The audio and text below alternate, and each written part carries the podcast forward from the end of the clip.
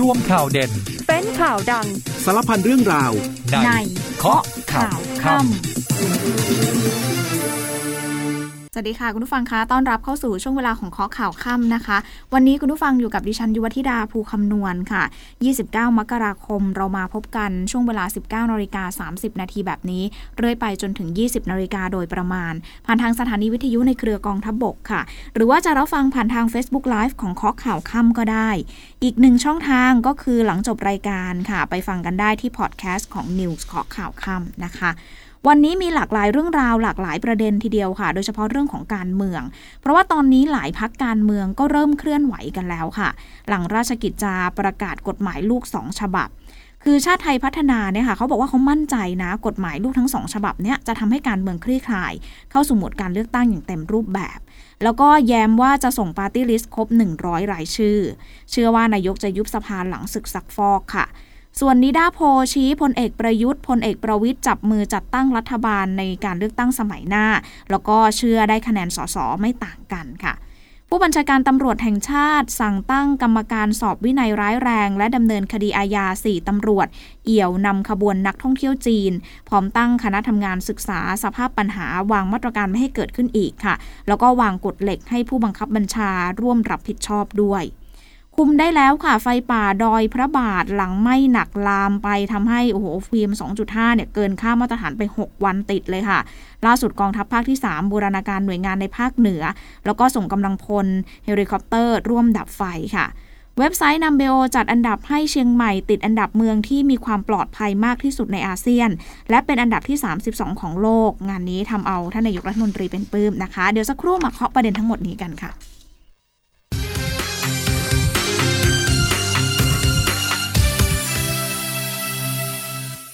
กลับมาเคาะข่าวกันต่อค่ะ คุณผู้ฟังคะค่ำนี้เริ่มกันที่ความเคลื่อนไหวการเมืองกันก่อนเลยค่ะ หลังจากที่เมื่อวานนี้ราชกิจจานุเบกษาได้มีการประกาศกฎหมายลูกสองฉบับ นั่นก็คือพรปเลือกตั้ง แล้วก็พรปพักการเมือง ก็มีผลบังคับใช้ตั้งแต่วันนี้เป็นต้นไปเนี่ยนะคะ ก็หมายความว่าจากเนี้ยจะเป็นการนับถอยหลังสู่การเลือกตั้ง ในส่วนของพักชาติไทยพัฒนาคุณนิกรจำนงสสบัญชีรายชื่อค่ะ ก็บอกว่าในส่วนของพรปที่มีการประกาศใช้หรือว่ากฎหมายลูกสองฉบับเนี่ยวันนี้ก็ถือว่าเป็น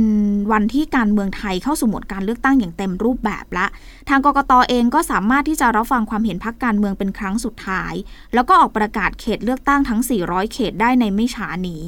ผู้ที่จะสมัครเลือกตั้งสามารถเดินทางหาเสียงในเขตที่ตัวเองจะประสงค์ลงสมัครได้อย่างเต็มที่ ซึ่งจากเนี้ยค่ะ กกตเขาคงจะอาศัยอำนาจตามกฎหมายเนี้ยทยอยออกประกาศของกกตที่เกี่ยวข้องกับการเลือกตั้ง ที่มีจำนวนมากเลยทีเดียวเนี่ยนะคะ ซึ่งก็เชื่อว่าไม่น่าจะมีปัญหาอะไร เพราะว่าทราบมาว่าได้มีการเตรียมการรอกันเอาไว้แล้วพอสมควร ตอนนี้กกตก็คงรอแต่วันที่นายกรัฐมนตรีจะประกาศยุบสภา ซึ่งตนก็เชื่อว่าสามารถเกิดขึ้นได้ตลอดเวลาเลยค่ะ หลังจากการอภิปรายตามมาตรา 152 ที่จะเกิดขึ้น 15-16 กุมภาพันธ์นะคะ เพราะเชื่อว่าจะเป็น last battle หรือว่าการต่อสู้ฉากสุดท้ายของสภาชุดที่ 25 นี้แล้ว จากนั้นภาวะของสภาช่วงปลายสมัยเนี่ยก็จะเกิดการล่มบ่อยๆน่าจะเป็นตัวเร่งแล้วค่ะ ให้เกิดการยุบสภาขึ้นนะคะ คุณนิกรบอกว่าน่าจะเป็นการ ยุบสภาก่อนที่จะปิดสมัยประชุมในวันที่ 28 กุมภาพันธ์ด้วย ทีนี้เขาก็มองอีกว่าในส่วนของพรรคการเมืองเนี่ยค่ะ พอกฎหมายลูกบังคับใช้แล้วมันจะก็จะคลี่คลายปัญหาที่เป็นปัญหาเดิมๆ ของตัวแทนประจำจังหวัดทุกเขตเลือกตั้งได้ ให้สามารถใช้ตัวแทนประจำจังหวัดเพียงแห่งเดียวประชุมได้ก็เป็นการลงมติเห็นชอบรายชื่อผู้สมัครของทุกเขต ที่กรรมการสรรหาพักเขาส่งมา มีมติเพียงแค่เห็นชอบเท่านั้น ไม่ต้องลงคะแนนเลือกตั้งเบื้องต้นก่อนกฎหมายเดิมนะคะ ซึ่งบัดเนี้ยกรรมการสรรหาของแต่ละพักสามารถดำเนินการสรรหาตามกฎหมายใหม่ได้ จึงถือว่าปัญหาด้านกฎหมายของพักการเมืองเนี่ยจะหมดไป พร้อมเข้าสู่การเลือกตั้งอย่างเต็มรูปแบบส่วนใครที่ประสบความสำเร็จเพียงใด หรือว่าจะได้สอสอมากน้อยแค่ไหนเนี่ยก็ขึ้นอยู่กับเสียงประชาชนที่จะไปลงคะแนนให้ ทีนี้ในส่วนของชาติไทยพัฒนาเองเนี่ยนะคะเขาบอกว่าเขาจะเรียกประชุมคณะกรรมการบริหารพักเนี่ย 31 มกราคมนี้ เพื่อที่จะสรุปรายละเอียดของนโยบายแต่ละด้าน แล้วก็จัดทำเพื่อให้ผู้สมัครเอาไปเสนอต่อประชาชน ในส่วนของการส่งปาร์ตี้ลิสต์เนี่ยเขาบอกว่าเขาจะส่งครบ 100 รายชื่อเลย แล้วก็ประกาศยืนยันพร้อมสู้ศึกในสนามเลือกตั้งนะคะ เมื่อวานนี้ที่ชุมพรค่ะ เราก็ได้เห็นข่าวเห็นข่าวไปบ้างแล้วเนี่ยนะคะ กรณีที่พลเอกประยุทธ์ลงพื้นที่ไปหาเสียง ก็เป็นการใช้ช่วงวันหยุดเนี่ยแหละค่ะ ไปในฐานะประธานคณะกรรมการกำหนดแนวทาง แล้วก็ยุทธศาสตร์พรรครวมไทยสร้างชาติ ไปขึ้นเวทีปราศรัยในหัวข้อลุงตู่เปิดประตูสู่ภาคใต้ค่ะ มีการกล่าวทักทายเป็นภาษาใต้ด้วยนะคะ บอกว่าได้เวลาพูดทักทายพวกเราแล้วนะ รอกันมาตั้งนานรักลุงตู่บ้างใหม่นะคะ อันนี้ก็นายกรัฐมนตรีทักทาย ทีนี้นายกยืนยันว่าจะอาสาเข้ามาทำหน้าที่ตรงนี้ในฐานะของสมาชิกรวมไทยสร้างชาติ เพราะว่าตนเองเนี่ยเชื่อมั่นในขีดความสามารถของหัวหน้าพัก แล้วก็กรรมการบริหารพักตลอดจนสสทุกคน แล้วก็ระบุอีกว่าทำงานมาหลายปีไม่ลืมคำสัญญา ว่าจะพลิกโฉมประเทศไทยให้ดีขึ้นให้ได้ภายใน 2 ปี ถ้ามองด้วยความเป็นธรรมไม่ต้องดูที่ตัวผม จะเห็นว่าหลายอย่างมันเกิดขึ้นแล้ว และผมก็ยืนยันว่าจะจะเป็นคนทำต่อให้ดีที่สุดถ้ามีโอกาสนะคะ ก็ถือว่าเป็นการอ้อนขอคะแนนเสียงจากชุมพรนะคะ ทีนี้ในส่วนของเพื่อไทยค่ะนำโดยนายแพทย์ชนน่านสีแก้ว หัวหน้าพักเพื่อไทยแล้วก็อุ้งอิงแพทองทานชินวัตร ประธานคณะที่ปรึกษาด้านการมีส่วนร่วมและนวัตกรรม และหัวหน้าครอบครัวเพื่อไทย ลงพื้นที่ไปที่ราชบุรีค่ะในวันนี้นะคะ ไปพบปะประชาชนที่บ้านโป่งก็มีประชาชนจำนวนมากทีเดียวนะคะ มาให้การต้อนรับมามอบดอกไม้มอบพวงมาลัย เป็นกำลังใจให้เนืองแน่นทีเดียว หมอชนน่านบอกว่าประชาชนที่มาให้การต้อนรับวันนี้ ถ้าทุกคนอยากจะออกจากความทุกข์ยากความลำบากที่มีมาตลอด 8 ปีพักเพื่อไทยจะแลนสไลด์คืนให้กับประชาชนเป็นเรื่องแรกเลย แล้วก็จะคืนให้กับพี่น้องประชาชนอย่างที่ต้องการขอฝากพักเพื่อไทยไว้ในอ้อมอกอ้อมใจประชาชน เข้าคูหากาทั้งพักทั้งคน แล้วก็ฝากผู้สมัครของราชบุรีด้วย แล้วก็ฝากคุณอุ้งอิงแพทองทานด้วยนะคะ ด้านอุ้งอิงแพทองทานก็กล่าวทักทายประชาชนที่มาให้การต้อนรับนะคะ บอกว่ากลับมาราชบุรีมาเเจอกับประชาชนแบบนี้ก็รู้สึกอบอุ่น เพราะว่าได้ฟังเรื่องเล่าจากคุณพ่อมาบ้าง ขอบคุณประชาชนทุกคนที่มาให้การต้อนรับ ตอนนี้อยากจะให้เพื่อไทยเนี่ยเป็นพักที่แข็งแรงพักที่ขับเคลื่อนโดยเอาประชาชนเป็นที่ตั้ง นโยบายของประชาชนเป็นศูนย์กลาง เพื่อที่จะแก้ไขปัญหาปากท้องให้กับประชาชนได้จริง ๆ การลงพื้นที่ราชบุรีครั้งนี้ค่ะ เพราะว่ามันเป็นพื้นที่ติดกันกับกาญจนบุรีนะคะ แล้วก็ในช่วงค่ำที่ผ่านมาเอง เพื่อไทยก็ไปเปิดเวทีปราศัยใหญ่ที่กาญจนบุรีด้วย ที่ลานองค์การบริหารส่วนจังหวัดกาญจนบุรี ก็นับเป็นการปราศัยใหญ่ในพื้นที่ภาคกลางเป็นครั้งแรกเนี่ยนะคะ โดยเวทีปราศัยนี้มีการ จัดขึ้นยิ่งใหญ่ทีเดียวนะคุณผู้ฟังมีประชาชนในพื้นที่ใกล้เคียงมารับฟังปราศัยอย่างล้นหลาม ก็เป็นการปราศัยของผู้สมัครรับเลือกตั้งสสการจนบุรีทั้ง 5 เขตค่ะ แล้วก็ถือเป็นการเปิดตัวคุณชูศักดิ์แม้นทิม เป็นผู้สมัคร ที่ประสงค์จะสมัครรับเลือกตั้งเป็นสสการเป็นครั้งแรกด้วย โดยก่อนหน้านี้ค่ะ เพื่อไทยเขาเปิดตัวไปแล้วนะในส่วนของการนะคะครบ 5 เขตแล้ว ก็มีคุณอัครนันกันกิตินัน คุณศักดาวิเชียนศิลป์ คุณพนมโพแก้ว พลอยธนิตกุลทำให้เพื่อไทยตอนนี้เอง ผู้สมัครสสการครบทั้ง 5 เขตเรียบร้อยแล้วค่ะ คุณผู้ฟังทีนี้มาดูพลเอกประวิทย์กันหน่อยค่ะ เมื่อช่วงเช้านะคะ ฟิตทีเดียวนะ ไปเดินอตกค่ะ ก็ไปเป็นการส่วนตัวนะคะพลเอกประวิทย์วงสุวรรณรองนายกรัฐมนตรี ในฐานะที่ท่านเป็นหัวหน้าพักพลังประชารัฐ ใช้โอกาสวันหยุดนี้ไปที่อตกค่ะพอไปถึงเนี่ยคุณผู้ฟังคะเป็นไปไม่ได้เลยที่ประชาชนจะไม่เข้ามาขอถ่ายรูปเนาะท่านก็ไปจับจ่ายใช้สอยไปซื้อสินค้าประมาณครึ่งชั่วโมงเองค่ะ ก็มีประชาชนมาทักทาย มีพ่อค้าแม่ค้ามาร่วมถ่ายรูป แล้วก็ยังมีน้องๆ เด็ก ๆ นักเรียนด้วยนะคะ เด็กๆเนี่ยนะตัวเล็กๆเนี่ยมาขอถ่ายรูปกับลุงป้อมอย่างเป็นกันเอง ระหว่างทางค่ะ ประชาชนที่ซื้อของอยู่ก็ขอถ่ายรูปเซลฟี่ก็มอบดอกไม้บอกลุงป้อมสู้ๆนะ แล้วก็ขอให้เป็นนายกคนที่ 30 เพื่อช่วยประชาชนให้อยู่ดีกินดี ซึ่งตลอดที่ลุงป้อมเดินทางผ่านเนี่ยนะคะ ก็ยิ้มแย้มแจ่มใสอารมณ์ดีทักทายประชาชนด้วยความเป็นกันเองนะคะ ทีนี้มาดูฝากฝั่งของพักก้าวไกลกันหน่อยค่ะ วันนี้ลงพื้นที่เหมือนกันค่ะ ไปที่ประตูน้ำจตุจักรนะคะ ก็ไปทั้งประตูน้ำแล้วก็ตลาดนัดจตุจักรด้วย เขาบอกว่าเขาพร้อมที่จะเปลี่ยนแผงหวยเป็นแผงขาย โดยคุณพิธาลิมเจริญรัตค่ะ ก็ย้ำว่าถ้าเกิดลงคะแนนเสียงให้พักก้าวไกลนะ ประเทศไทยจะไม่เหมือนเดิมการเมืองจะดีขึ้น ปากท้องจะดีขึ้น แล้วก็มีอนาคตด้วย พร้อมที่จะเป็นนายกรัฐมนตรีคนที่ 30 แล้วก็จะเป็นแกนนำปิดสวิตสามปอเองนะคะอะอันนี้ก็ถือว่าเป็นความเคลื่อนไหวของพรรคการเมืองที่มีการลงพื้นที่หาเสียงกัน ทีนี้มาดูเรื่องของผลสำรวจกันหน่อยค่ะคุณผู้ฟัง มีการไปสำรวจความคิดเห็นของประชาชนต่อการแข่งขันทางการเมืองระหว่างสองปอ ก็คือปอประยุทธ์กับปอประวิทย์เนี่ยแหละ โดยสถาบันบัณฑิตพัฒนาบริหารศาสตร์หรือว่านิดาโพเขาเปิดเผยผลสำรวจประชาชนทั่วประเทศนะคะ 1,310 ตัวอย่าง เรื่องพลังประชารัฐปะทะพักรวมไทยสร้างชาติ พบว่าประชาชนประมาณ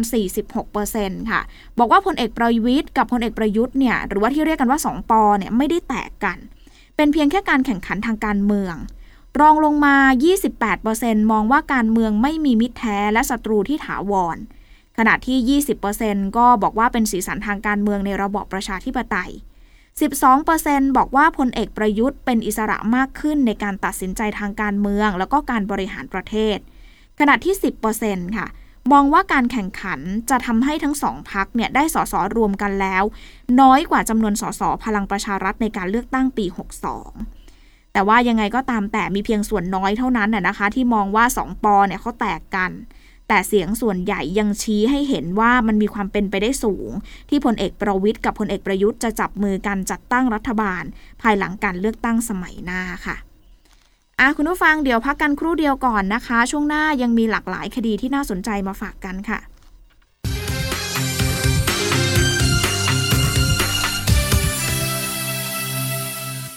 ช่วงสุดท้ายของข้อข่าวค่ำค่ะ คุณผู้ฟังยังอยู่กับดิฉันยุวธิดาภูคำนวณนนะคะ กลับมาช่วงนี้มาติดตามความคืบหน้าการตรวจสอบข้อเท็จจริง กรณีข้าราชการตำรวจค่ะอำนวยความสะดวกนำขบวนนักท่องเที่ยวชาวจีนที่ท่าอากาศยานสุวรรณภูมิเรื่องนี้นะคะโฆษกสำนักงงานตำรวจแห่งชาติค่ะพลตำรวจตรีอาชยนไกรทอง ก็บอกว่าหลังจากที่พลตำรวจเอกดำรงศักดิ์กิติประพัฒรองผู้บัญชาการตำรวจแห่งชาตินะคะ ผู้บัญชาการตำรวจแห่งชาติเนี่ยท่านก็สั่งการด่วนตั้งแต่วันแรกที่เกิดเหตุเลย ให้เจรตำรวจเร่งตรวจสอบข้อเท็จจริง ซึ่งผลการตรวจสอบข้อเท็จจริงเนี่ยค่ะ พบว่าตำรวจที่เกี่ยวข้องเป็นข้าราชการตำรวจ สังกัดกองบังคับการตำรวจท่องเที่ยวหนึ่งจำนวนสองนาย แล้วก็กองบังคับการตำรวจจราจรสองนาย ทีนี้สำนักงานตำรวจแห่งชาติเขาก็พิจารณาแล้วค่ะ เห็นว่าพฤติการดังกล่าวเนี่ยเข้าข่ายมีความผิดอาญา แล้วก็มีมูลความผิดวินัยร้ายแรงด้วย ซึ่งเป็นข้าราชการตำรวจต่างสังกัดการร่วมกระทำผิดนะคะ ผู้บัญชาการตำรวจแห่งชาติก็เลยได้มีคำสั่งลงวันที่ 27 มกราคม แต่งตั้งคณะกรรมการสอบสวนดำเนินการทางวินัยร้ายแรงส่วนการดำเนินการทางอาญาก็ส่งเรื่องให้กับสพท่าอากาศยานสุวรรณภูมิดำเนินการ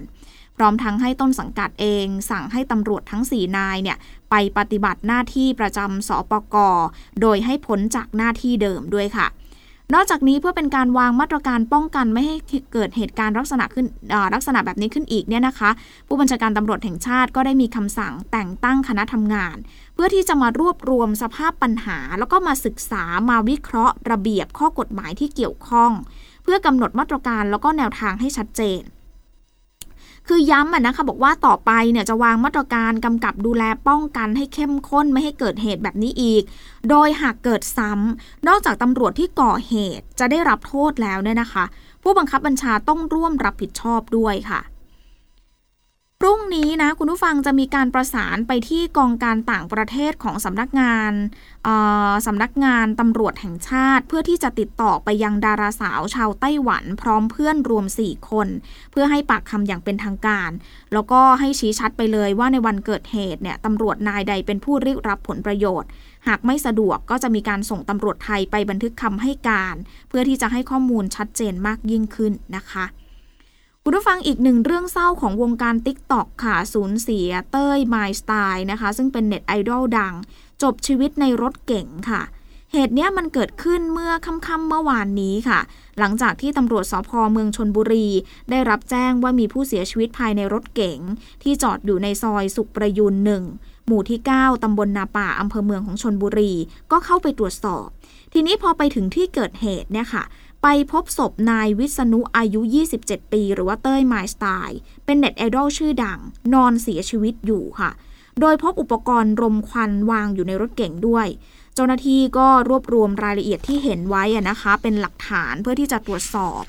หลังเกิดเหตุค่ะ แม่ของผู้เสียชีวิตก็เดินทางมาที่เกิดเหตุ บอกว่าลูกชายเนี่ยเคยป่วยเป็นโรคซึมเศร้า แต่ก็ไม่ทราบว่ารักษาโรงพยาบาลไหน ก่อนหน้านี้ลูกชายเคยบอกว่าเป็นหนี้จำนวนมาก ซึ่งตนก็ไม่ทราบเหมือนกันว่าเกิดจากอะไรทางนี้เองผู้เห็นเหตุการณ์ก็เล่าอะนะคะ บอกว่าผู้ตายเนี่ยขับรถยนต์มาจอดตั้งแต่ช่วงเช้าแล้วแล้วก็ไม่ได้ออกไปไหนเลย แต่พอ 10โมงค่ะ ก็ยังเห็นว่าเปิดกระจก แล้วก็นั่งอยู่ในรถที่ติดเครื่องอยู่นะ ก็เลยไม่ได้สงสัยอะไร เพราะว่าจอดเนี่ยก็ไม่ได้มีการกีดขวางเส้นทางจราจร แต่มาทราบอีกทีนึงเพราะว่าเห็นจอดอยู่นาน ถึงมืดเลย คิดว่าเขาหลับก็เลยเข้าไปปลุกไปเขย่ารถ แต่ว่าไม่ตื่นแล้วค่ะ พอเปิดออกมาก็พบว่าเสียชีวิตซะแล้ว เบื้องต้นตำรวจก็จะได้สอบสวนหาสาเหตุการเสียชีวิต แล้วก็ดูภาพจากกล้องวงจรปิดอีกครั้งหนึ่งนะคะคุณผู้ฟังไปดูกรณีของคนร้ายชิงทองคำในร้านทองภายในห้างสรรพสินค้าแห่งหนึ่งที่อำเภอปากเกร็ดที่ชนบุรีอ่าอำเภอปากเกร็ดที่นนทบุรีเมื่อวานนี้นะคะ คือขณะเกิดเหตุเนี่ยค่ะมีพันตำรวจตรีประเวศแสงพรมสารวัตรกองกำกับการหนึ่งกองบังคับการปราบปรามการค้ามนุษย์ อยู่ระหว่างการทำธุระในห้างนั้นพอดี ก็ได้ยินเสียงคนตะโกนให้ช่วยจับคนร้ายชิงทอง ทีนี้พอตำรวจเขาหันไปเนี่ยพบว่ามีชายคนหนึ่งกำลังวิ่งหนีค่ะ ก็มีพลเมืองดีวิ่งไล่ตามทันใดนั้นพันตำรวจตรีประเวศก็วิ่งไล่ตามไปอีก แล้วก็จับกลุ่มคนร้ายได้ในที่สุด มาทราบชื่อคนร้ายก็คือนายสุพันธ์อายุ 40 ปีนะคะ ค้นตัวก็พบสร้อยคอทองคำนั่นแหละน้ำหนัก 1 บาท 1 เส้น นายสุพันธ์รับสารภาพบอกว่าเป็นผู้ลงมือชิงทองจริง ๆ ก็ชิงมาจากร้านทองภายในห้างนี่แหละ ก่อเหตุได้เพราะว่าเคยมาดูลาดลาวไว้แล้วก่อนที่จะตัดสินใจชิงทองดังกล่าว ซึ่งเจ้าหน้าที่ก็ควบคุมตัวผู้ต้องหา แล้วก็นำส่งพนักงานสอบสวนสพปากเกร็ดดำเนินคดีนะคะ คุณผู้ฟังทีนี้ไปดูสถานการณ์หมอกควันไฟป่ากันหน่อยที่ภาคเหนือนะคะ สถานการณ์ไฟป่ามันก็ยังคงลุกไหม้บนดอยเป็นดอยพระบาท ซึ่งกองทัพภาคที่ 3 เองได้บูรณาการหน่วยงานในพื้นที่ภาคเหนือค่ะ ส่งกำลังพลส่งเฮลิคอปเตอร์ไปร่วมดับไฟป่าที่ดอยพระบาทที่ลำปาง โดยทางศูนย์อำนวยการป้องกัน และแก้ไขปัญหาไฟป่าหมอกควัน และฝุ่นละอองภาคเหนือ ก็ร่วมกับกองอำนวยการรักษาความมั่นคงภายในจังหวัดลำปาง มทบ 32 กรมป่าไม้ กรมฝนหลวง แล้วก็หน่วยงานที่เกี่ยวข้องค่ะ จะส่งเฮลิคอปเตอร์ของทบเข้าบินสำรวจพื้นที่การเกิดไฟป่า รวมไปถึงกำลังพลจากชุดปฏิบัติการดับไฟป่า แล้วก็จิตอาสาภัยพิบัติ เข้าไปดำเนินการสนับสนุนภารกิจการดับไฟป่าที่พื้นที่กิ่วพระเจ้า ดอยอดอยพระบาทอำเภอเมือง จังหวัดลำปางนะคะ ไปร่วมกับชุดเหยี่ยวไฟของกรมไฟป่ากรมป่าไม้ แล้วก็ชุดเสือไฟของกรมอุทยานแห่งชาติ ซึ่งหลังจากช่วงเมื่อวานนี้ค่ะ ได้เกิดเหตุสถานการณ์ไฟป่าขึ้นบริเวณเทือกเขาเป็นจำนวนมาก แล้วก็เกิดหลายจุดด้วย ซึ่งมันอาจจะไปกระทบต่อทรัพยากรธรรมชาติ แล้วก็สัตว์ป่า แน่นอนว่าพอเกิดขึ้นเนี่ยหมอกควันไฟป่าฝุ่นละอองขนาดเล็กก็ส่งผลกับสุขภาพของประชาชนด้วย สถานการณ์ขณะนี้นะคะ สามารถควบคุมไฟป่าได้แล้ว แล้วก็ได้มีการทำแนวป้องกันไฟป่า ที่บริเวณด้านหลังสวนรุกชาติดอยพระบาทที่ตำบลพระบาทอำเภอเมืองของลำปาง ในการนี้เองทางทบก็ได้เตรียมความพร้อมใช้เฮลิคอปเตอร์ MI-17 พร้อมถุงตักน้ำแล้วก็วางกำลังเฝ้าระวังในจุดต่างๆ เอาไว้อยู่นะคะ เพราะว่าถ้าเกิดเหตุสถานการณ์ไฟป่าขึ้นอีกก็พร้อมที่จะปฏิบัติงานทันทีนะคะ คุณผู้ฟังพูดถึงเรื่องไฟป่าแล้ว นอกจากจะก่อให้เกิด PM 2.5 ที่ชาวภาคเหนือจะต้องเผชิญแล้วเนี่ย มาดูคาดการณ์กันหน่อยว่าสถานการณ์ฝุ่นเนี่ยเป็นอย่างไร ปัญหา PM 2.5 วันนี้นะคะ ทางศูนย์แก้ไขปัญหามลพิษทางอากาศ กองจัดการคุณภาพอากาศและเสียงกรมควบคุมมลพิษ ก็มีรายงานผลการคาดการณ์สถานการณ์ฝุ่นละอองขนาดเล็กในพื้นที่กรุงเทพและปริมณฑลค่ะ บอกว่าระหว่าง 28 มกราคมถึง 3 กุมภาพันธ์ แล้วก็ในช่วง 1-3 กุมภาพันธ์เนี่ยพื้นที่กรุงเทพและปริมณฑลต้องเฝ้าระวังกันให้ดีนะคะ เพราะว่าจะมีการสะสมของฝุ่นละออง เนื่องจากว่าสภาพอากาศมันนิ่งแล้วก็ปิดค่ะ พื้นที่ที่ต้องเฝ้าระวังเป็นพิเศษเลยในพื้นที่กรุงเทพนะคะ ก็คือกรุงเทพกลาง กรุงทนเหนือแล้วก็ใต้ ซึ่งเป็นพื้นที่ท้ายลมเนี่ยแหละยังคงต้องเฝ้าระวังเป็นมากกว่าพื้นที่อื่น ๆ เลย ก็ขอเตือนประชาชนทั่วไปเนาะเฝ้าระวังสุขภาพตัวเองด้วย ลดการทำกิจกรรมกลางแจ้งนะคะ หรือว่าไม่เช่นนั้นก็ต้องใช้อุปกรณ์ป้องกันตนเอง ถ้าจำเป็นต้องทำกิจกรรมกลางแจ้งจริง ๆ โดยเฉพาะกลุ่มเสี่ยงที่ต้องเฝ้าระวังเป็นพิเศษค่ะ อย่างเด็กเล็กสตรีมีครรภ์ผู้มีโรคภูมิแพ้หอบหืด เยื่อบุตาอักเสบ โรคหัวใจแล้วก็หลอดเลือด รวมไปถึงผู้ที่ต้องทำงานกลางแจ้งเป็นเวลานานๆด้วย ตอนนี้เราสวมหน้ากากอนามัยอยู่แล้วใช่ไหมคุณผู้ฟัง แต่ว่าหน้ากากอนามัยที่ป้องกันฝุ่นจิ๋วตรงนี้ได้เนี่ยคือ N95 นะ ถ้าไม่มีสวมหน้ากากอนามัย 2 ชั้นนะคะ เพื่อที่จะป้องกันตัวเองกรมอุตุนิยมวิทยาเขาประกาศเตือนนะคะ ในพื้นที่ภาคใต้เนี่ย 9 จังหวัด โดนเต็ม ๆ เลยค่ะ 28ถึง30 มกราคมนี้จะมีคลื่นลมแรง ทะเลก็จะมีคลื่นสูงมากกว่า 4 เมตรนะคะ อันนี้ก็ระมัดระวังกันด้วยในส่วนของพี่น้องภาคใต้นะคุณผู้ฟังมาดูข่าวดีกันหน่อยค่ะ เว็บไซต์นัมเบโอซึ่งเป็นเว็บไซต์ด้านการวิจัย และเป็นฐานข้อมูลด้านคุณภาพชีวิตขนาดใหญ่ เขามีการจัดอันดับเมืองที่มีความปลอดภัยทั่วโลกเลยค่ะ ก็จัดให้เชียงใหม่ของไทยเนี่ยแหละค่ะได้รับการจัดอันดับเป็นเมืองที่มีความปลอดภัยสูง เป็นอันดับที่ 32 ของโลก แล้วก็เป็นอันดับหนึ่งของภูมิภาคเอเชียตะวันออกเฉียงใต้หรือว่าอาเซียนด้วย งานนี้ทำเอาท่านนายกรัฐมนตรีของเราพลเอกประยุจันโอชาเนี่ยเป็นปลื้มเลยนะคะ ขอบคุณหน่วยงานที่เกี่ยวข้องทุกหน่วยงาน ที่บูรณาการการทำงานร่วมกัน สอดคล้องดูแลด้านของอความปลอดภัยให้กับประชาชนอย่างเข้มงวด แล้วก็จริงจัง เห็นผลสำเร็จเลยค่ะ สร้างความเชื่อมั่น แล้วก็สร้างชื่อเสียงที่ดีให้กับประเทศไทย คือการจัดทำดัชนีอาชญากรรม แล้วก็ดัชนีความปลอดภัยประจำปีนี้ค่ะ เขาสำรวจทั้งสิ้นเนี่ย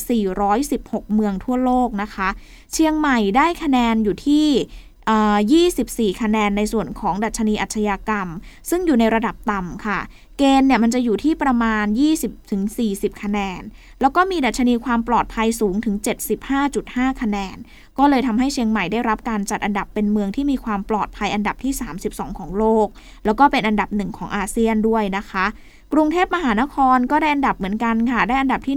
170 ของโลก แล้วก็เป็นอันดับ 7 ของอาเซียนค่ะ ด้วยคะแนนดัชนีอาชญากรรม 40 คะแนน แล้วก็คะแนนความปลอดภัยอยู่ที่ 59 คะแนน คุณผู้ฟังรู้ไหมว่าเมืองที่ปลอดภัยที่สุดในโลกเนี่ยคือเมืองอะไร คือเมืองอาบูดาบีของสหรัฐอาหรับเอมิเรตค่ะ ส่วนเมืองที่ปลอดภัยน้อยที่สุดในโลก คือเมืองการากัสของเวเนซุเอลานะคะ คุณผู้ฟังปิดท้ายกันที่งานใหญ่อีกงานหนึ่งที่กำลังจะเกิดขึ้นค่ะ ช่วงต้นสัปดาห์ของเดือนกุมภาพันธ์ที่จะถึงนี้แล้วนะคะ ก็คืองาน Amazing เมืองไทย Festival 2023 ซึ่งเริ่มขึ้นวันที่ 4-6 กุมภาพันธ์นี้ค่ะ มีกิจกรรมไฮไลท์สำคัญเลยก็คือไหว้ครูมวยไทย และแม่ไม้มวยไทย บันทึกสถิติโลกนะคะจำนวน 5,000 คนนำโดยบัวขาวบัญชาเมฆค่ะ นักมวยไทยที่มีชื่อเสียงดังระดับโลกในวันที่ 6 กุมภาพันธ์ที่อุทยานราชพักหัวหินนะคะ นอกจากนี้ยังมีการสาธิตการแสดงมวยไทย 4 สายค่ะ ได้แก่มวยท่าเสา มวยโคราช มวยลบบุรี มวยชัยยา แล้วก็จัดนิทรรศการวันมวยไทย ประวัติผลกิ่งเพชร แชมป์โลกมวยสากลคนแรกของไทย มีการมอบรางวัลให้แก่บุคคลที่มีผลงานดีเด่นในวงการมวยด้วย แล้วก็ออกร้านจำหน่ายสินค้าโอท็อปเทศกาลอาหารของดีประจำจังหวัดรวมไปถึงการฝึกอบรมมวยไทยที่สวนสนปฏิพัฒน์ถือก็ถือว่าเป็นการเผยแพร่กีฬามวยไทย ซึ่งเป็นศิลปะการต่อสู้ประจำชาติของไทย ให้รู้จักไปทั่วโลกเลยนะคะนำไปสู่การต่อยอดแล้วก็เพิ่มเพิ่มมูลค่าทางเศรษฐกิจ เชิงสร้างสรรค์ด้วยซอฟต์พาวเวอร์นั่นเองนะคะคุณผู้ฟังงานดังกล่าวเนี่ยนะคะ จะมีขึ้นในพื้นที่จัดงานทั้งหมด 3 แห่งด้วยกัน พื้นที่แรกก็คืออุทยานราชภักดิ์ ส่วนที่ 2 คือสวนสนประดิพัทธ์ค่ะ และส่วนสุดท้ายพื้นที่ที่ 3 ที่อำเภอหัวหินนะคะ ก็มีนายมัวริซิโอ สุไลมาน ซึ่งเป็นประธานสภามวยโลกชาวเม็กซิโก นักกีฬาแล้วก็ผู้ที่สนใจกีฬามวยไทยจำนวนกว่า 20 ประเทศ ที่ได้รับการตอบรับเข้าร่วมงานนี้นะคะ ใครที่สนใจมวยไทยนะคุณผู้ฟังไปดูกันได้ 3 ที่นี้นะคะ ถือว่าเป็นการสืบสารประเพณีมวยไทย ให้อยู่คู่กับประเทศไทย แล้วก็เป็นการนำเสนอซอฟต์พาวเวอร์ที่สร้างสรรค์ของไทยด้วยนะคะ หมดเวลาของข้อข่าวข้ามแล้วค่ะ กลับมาพบกันใหม่ในวันพรุ่งนี้เวลาเดิมสำหรับวันนี้ดิฉันยุวธิดาภูคำนวณขอบคุณคุณผู้ฟังสำหรับการติดตามรับฟังลาไปก่อนแล้ว สวัสดีค่ะ เที่ยวชมอนุสรสถานแห่งชาติ แหล่งค้นคว้าหาความรู้ทางประวัติศาสตร์ ที่จัดแสดงได้อย่างน่าสนใจ และมาหาคำตอบกันว่า พระพุทธศาสนามีความสำคัญต่อความมั่นคงของชาติอย่างไร ติดตามได้ในรายการเที่ยวทางธรรม วันจันทร์ที่ 30 มกราคมนี้ เวลาบ่ายโมงครึ่งทางทีวี 5 HD และชมทางออนไลน์ได้ที่ Facebook และ YouTube TV5 HD ออนไลน์